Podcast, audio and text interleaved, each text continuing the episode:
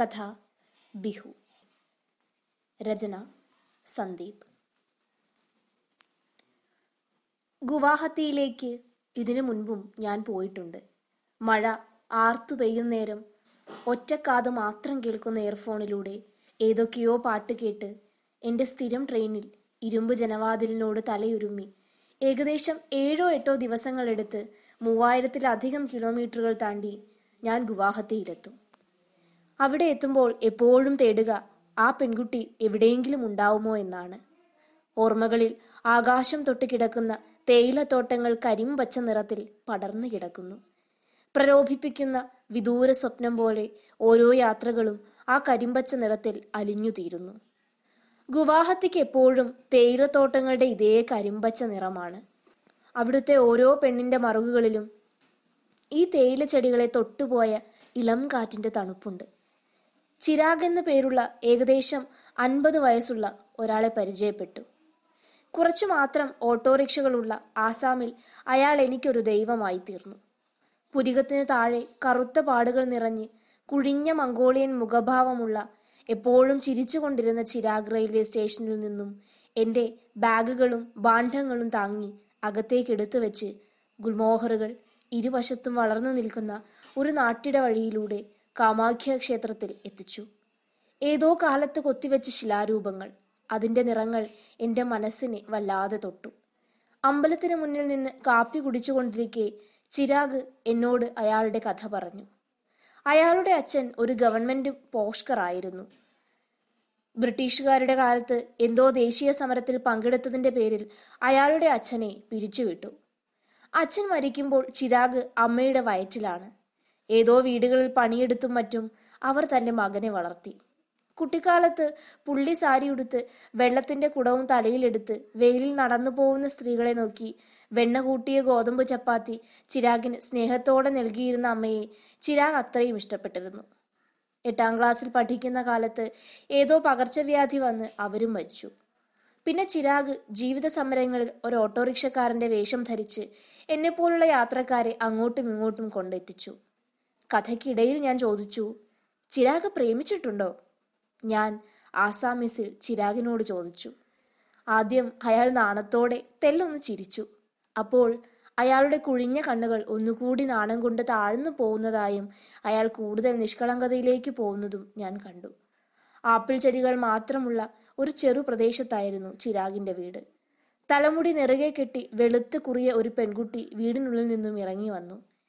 ഇതെന്റെ സുഹൃത്താണ്. ചിരാഗ് അവൾക്ക് എന്നെ പരിചയപ്പെടുത്തി. ഒരരയന്നത്തെ പോലെ ചിരാഗിനടുത്ത് വന്നു നിന്ന് അവളെ കണ്ടപ്പോൾ തന്നെ എനിക്ക് മനസ്സിലായി. ചിരാഗ് അയാളുടെ ഭൂതകാലത്തിൽ ഒരജയ്യനായ കാമുകനായിരുന്നു. പുറത്ത് ഒരു മുളംകട്ടിലിൽ രാത്രി ഭക്ഷണവും കഴിച്ച് കിടന്നുറങ്ങിയ എന്റെ കണ്ണിൽ പൂർണചന്ദ്രൻ തിളങ്ങി. ഞാൻ അതിൽ തേടുന്നത് അവളെയാണ്. എന്തൊരു വിദൂര സ്വപ്നമാണവൾ. ജീവിതത്തിൽ ഒരിക്കൽ ഒരിക്കൽ മാത്രം കണ്ട ഒരു പെൺകുട്ടിയോട് എനിക്ക് എന്തുകൊണ്ടാണ് ഇത്രയും പ്രേമം തോന്നുന്നത്? അവൾക്ക് വേണ്ടിയാണ് ഞാൻ വന്നത്. എന്നിട്ടും ഈ നാട്ടിലെ മുഖങ്ങളൊന്നും അവളല്ലല്ലോ എന്ന വേദന എന്നെ അലട്ടുന്നുണ്ടായിരുന്നു. അകലെ എവിടെയോ നിന്നും പുല്ലാങ്കുഴലിൽ നിന്നും ജനിച്ചു വീഴുന്ന ഗ്രാമീണ സംഗീതം കേൾക്കുന്നു. ഞാൻ ഉറങ്ങിപ്പോയി. പിറ്റേന്ന് ഞാൻ ചിരാഗിനോട് എന്റെ ആഗമനോദ്ദേശം പറഞ്ഞു. ഗുവാഹത്തിയിൽ എവിടെയാണെങ്കിലും കണ്ടുപിടിച്ചു തരുമെന്ന് ചിരാഗ് എനിക്ക് വാക്ക് തന്നു. രാവിലെ ഏതാണ്ട് ഒരു ഏഴരയോടെ വീട് വിട്ട ഞങ്ങൾ തെരുവുകളിലൂടെയൊക്കെ അവളെയും അന്വേഷിച്ചുകൊണ്ട് ചിരാഗിന്റെ ഓട്ടോറിക്ഷയിൽ അലഞ്ഞു. അവളെ തേടിയുള്ള യാത്രയിൽ ഞാൻ വിശപ്പ് പോലും മറന്നു. ചിരാഗ് നിർബന്ധിച്ചിട്ടും ഞാൻ ഒന്നും കടിച്ചതേയില്ല. ഒടുവിൽ പ്രേമം പറഞ്ഞില്ലെങ്കിലും അവളെ ഒന്ന് കണ്ടാൽ മതിയെന്നായി.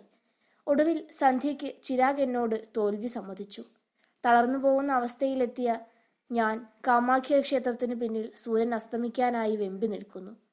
ഞാനും എന്റെ പ്രണയവും അങ്ങനെ സൂര്യനെ എന്ന പോലെ അസ്തമിച്ചു പോവുകയാണോ എന്ന് പോലും എനിക്ക് തോന്നി. ഞാൻ അവിടെ ഒരു തിണ്ണയിലിരുന്നു. ഇന്ന് ക്ഷേത്രത്തിൽ ഒരു പരിപാടിയുണ്ട്. ചിരാഗ് പറഞ്ഞതാണ്. ഇവിടുത്തെ ഗ്രാമീണർ നടത്തുന്നത് തന്നെയാണ്. ആഗ്രഹസാധ്യത്തിനായി നാട്ടിലെ ഒരു കൂട്ടം ആളുകൾ ഇവിടുത്തെ മൂർത്തിക്ക് മുൻപിൽ നിന്ന് ബിഹു നൃത്തം ചെയ്യും. അവരുടെ കൂട്ടമാണ് പിന്നെ ഞാൻ കണ്ടത്. പതിഞ്ഞ താളത്തിൽ അരക്കെട്ടിനോട് കൈചേർത്ത് അവർ നൃത്തം ചെയ്യുന്നു. ഒരാൾക്ക് പോലും ചുവട് പിഴയ്ക്കുന്നില്ല. എല്ലാവരും ഒരേപോലെ അത്രയും ഭംഗിയോടെ. ഞാൻ കരഞ്ഞു.